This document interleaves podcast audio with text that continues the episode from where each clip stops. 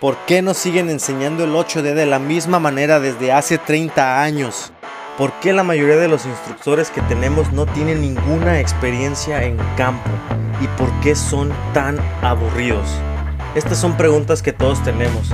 Este podcast te mostrará cómo personas como nosotros estamos dispuestos a romper esas viejas barreras buscando un futuro más brillante. Sígueme mientras expongo las tácticas del método 8D más impactantes que yo utilizo y que me han ayudado a catapultar mi carrera profesional y de las cuales nadie, absolutamente nadie, está hablando. Esto está dedicado a esos cursos aburridos e instructores inexpertos que en los últimos años solo han destruido este concepto. Mi nombre es Gerardo Muñoz. Bienvenido a 8D Secrets Radio.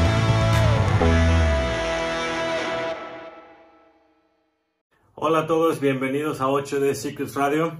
El día de hoy de nuevo es un video lo que estoy haciendo. Lo subiré a mi grupo privado. Para acceder al grupo, de nuevo te repito, tienes que bajar el checklist.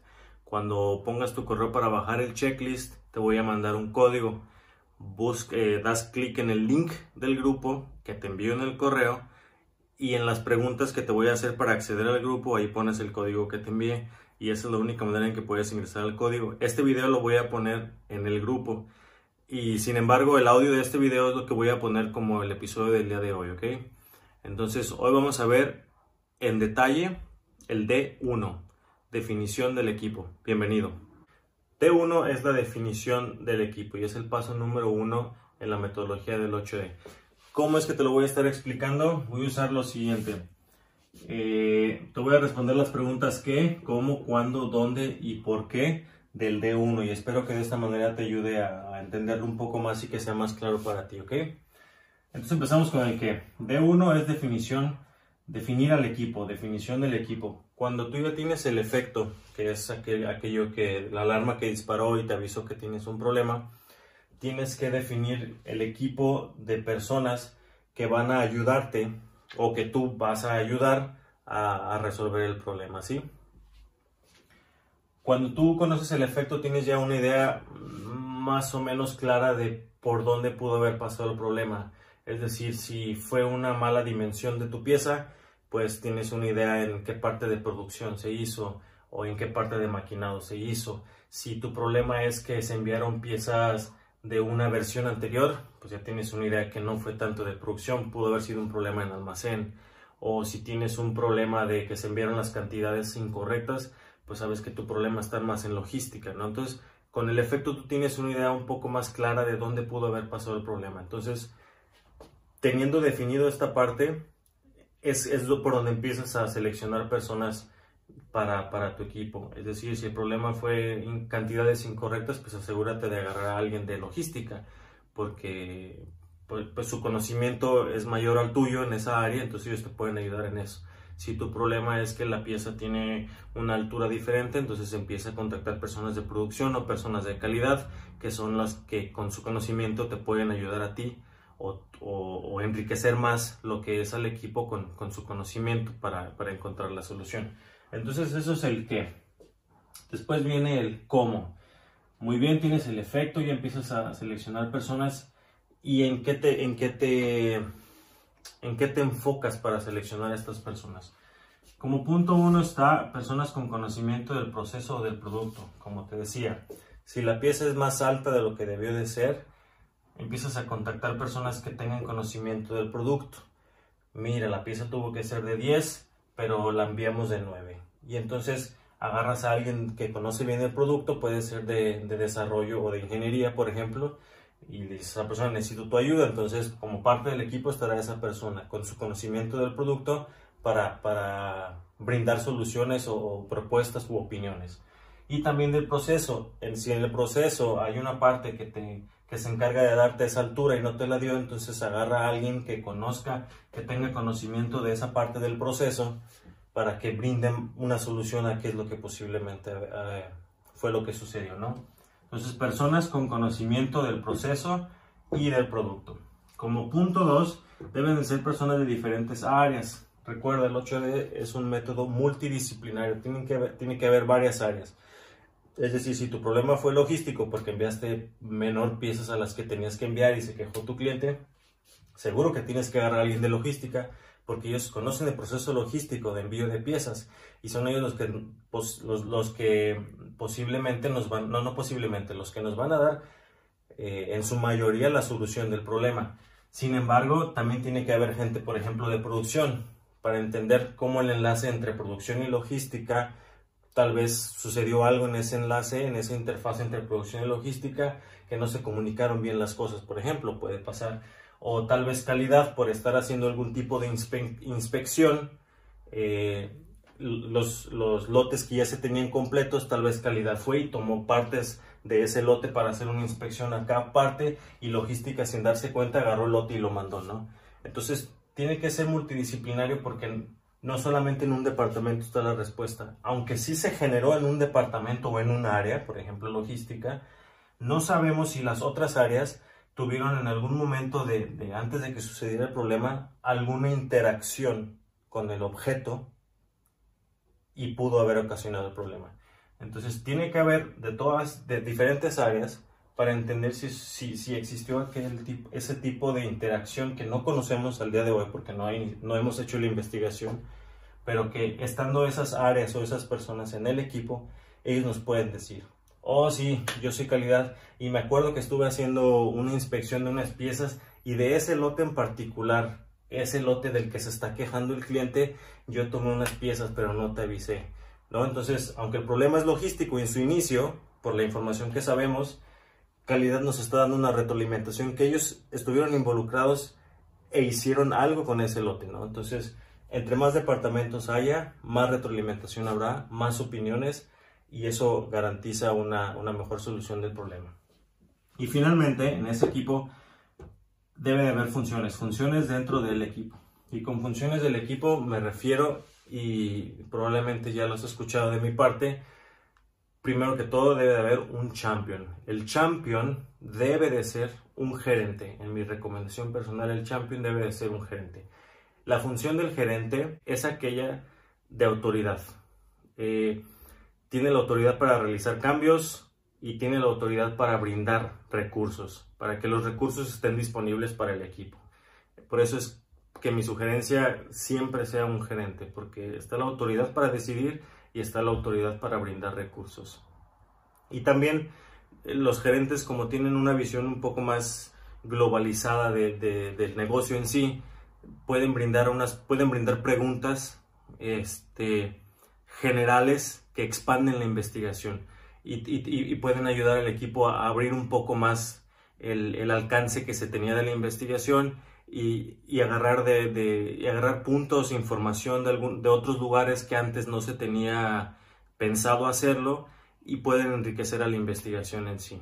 Y además, teniendo un gerente en el equipo como champion, genera un ambiente adecuado entre todos. Es decir, ni calidad se empieza a sentir más, o ni logística empieza a echar culpa a todo el mundo, o producción dice que no tuvo nada que ver, sino estando el gerente ahí, todos los departamentos se moderan un poco y la colaboración se hace un poco más efectiva. Entonces, por eso es muy importante tener un gerente. Y esa sería la función más importante del equipo, desde mi punto de vista. Como segunda función importante está la del líder del 8D. El líder del 8D, como pieza clave, es el coordinador del 8D en sí. Debe de haber una persona líder de 8D coordinando todas las actividades alrededor del 8D. Cuándo son las juntas, quién debe qué información, cuándo lo debe de enviar, si ya lo envió o no, voy y le pregunto dónde está la información. Es también el vocero del equipo, es decir, si llegado un momento no se pudieron reunir en una junta, entonces él es el encargado de, aunque no hubo esa reunión, informarle a todas las demás partes del equipo cuál es la situación actual, cómo vamos, dónde nos quedamos y qué es lo que sigue. También él es el que comienza a establecer los objetivos que se tienen y las tareas. Digamos que él es quien hace las minutas o sigue o tiene el seguimiento de las actividades que se tienen que hacer. Entonces él como líder, tenemos 10 actividades, él las va rastreando, le pone cuál es la actividad, quién es el responsable y qué fecha lo debe de entregar. Entonces él debe dar seguimiento a todas esas listas. Y también el líder del 8D normalmente es una persona que tiene vasto conocimiento en el método 8D, es decir, sabe qué sigue, cuándo sigue y cómo debe de hacerse. Entonces, si en algún momento de la investigación las personas se pierden o están investigando más allá de lo que deberían, el líder del 8D debe de traerlos de vuelta y enfocar a todo el grupo. Esa es otra de los puntos claves del líder del 8D. Debe de mantener motivado y enfocado al equipo. Por eso también es una pieza clave, ¿no? Y como tercer función clave que considero yo en el equipo son los miembros del equipo en sí, que no son otro más que las personas de otras áreas con el conocimiento necesario para aportar a la investigación. Entonces tenemos como pieza clave número 1 el champion, como pieza clave número 2 el líder coordinador del 8D y como pieza clave 3 a los miembros del equipo. En algunos otros entrenamientos o cursos te van a mencionar que si hay un administrador del tiempo, que si hay un secretario, que si hay un moderador de las discusiones, etcétera, etcétera. La verdad es más pérdida de tiempo y burocracia que nada. No aportan a la investigación. Yo te sugiero que con tu champion, tu líder de equipo y los miembros del equipo, cada una de las personas tomando de verdad la posición que les toca, es más que suficiente y no tendrías ningún problema. Entonces eso responde la pregunta ¿cómo? Y entonces viene ¿cuándo? ¿Cuándo se comienza de uno? ¿Cuándo se ejecuta de uno? Inmediatamente después de que conoces el efecto. Tienes el defecto, hay una alarma, sabes que hay un problema. Con la información que te brinda el efecto, empiezas a pensar rápidamente dónde pudo haber sucedido. Esto puede ser de logística, no, esto más bien es de producción, no, esto es en maquinados. Y con esa información empiezas a contactar personas.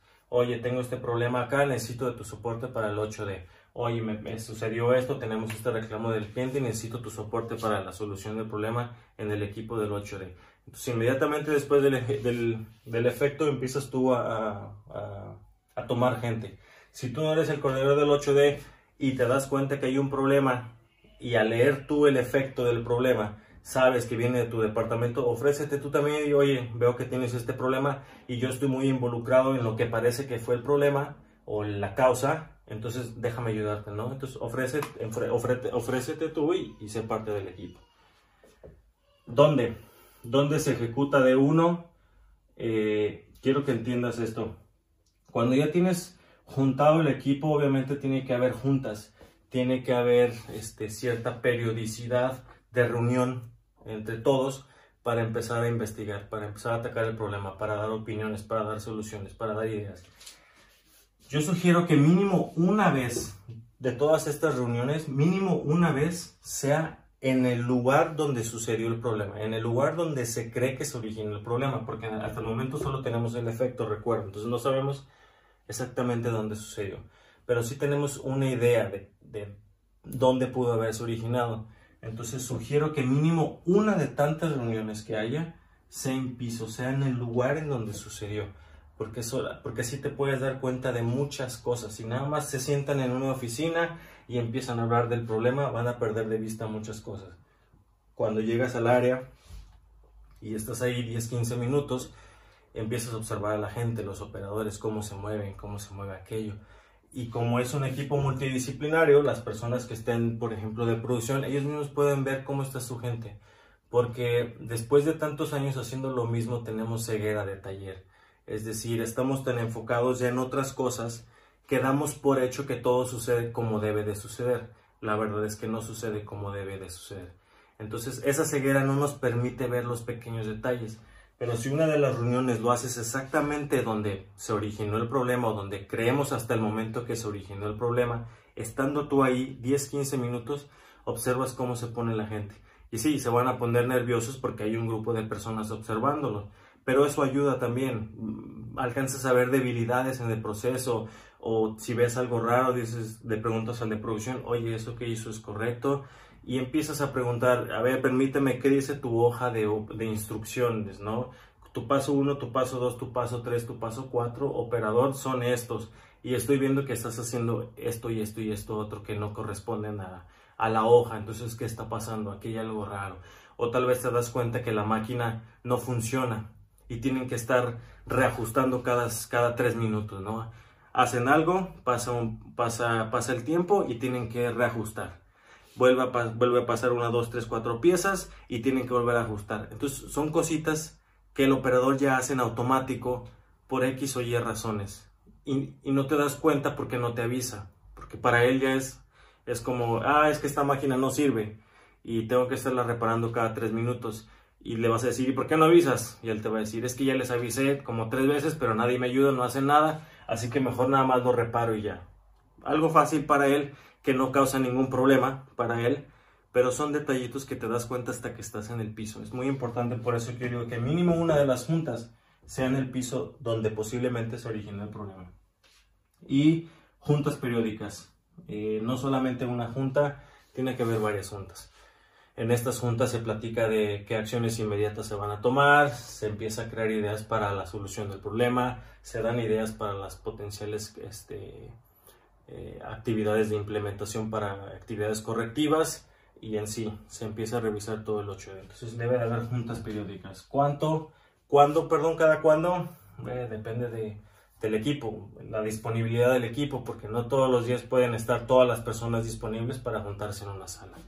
Entonces tienes que ir viendo y también ser muy claro en la disponibilidad que tienes o sea, si tú eres miembro del equipo y no líder y te invitan a una junta, entonces tú dile si sí o no tienes la disponibilidad a la hora que te está diciendo. Si no, bríndale tú tu disponibilidad para que el líder pueda coordinar con todos en una hora donde coincidan todos. De lo contrario, si tú le dices sí y sabes que no vas a poder, el líder te toma en cuenta, pero ya va a tener una junta con un participante nada más o 2 y va a ser pérdida de tiempo para esos. Entonces, respetando el tiempo de los demás, si tú no tienes disponibilidad, dile que no tienes disponibilidad y mira tu agenda y dale una hora en la que sí vas a poder asistir, para que así todos respeten el tiempo de todos y sea una junta realmente efectiva con la mayor cantidad de miembros del equipo posibles.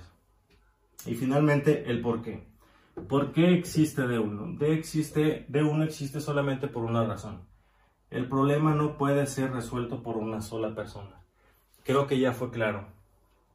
Necesitas el conocimiento de las demás personas, tanto del proceso como del producto. Y obvio, también necesitas de las demás áreas para entender cómo fue que pasó todo el problema, ¿no?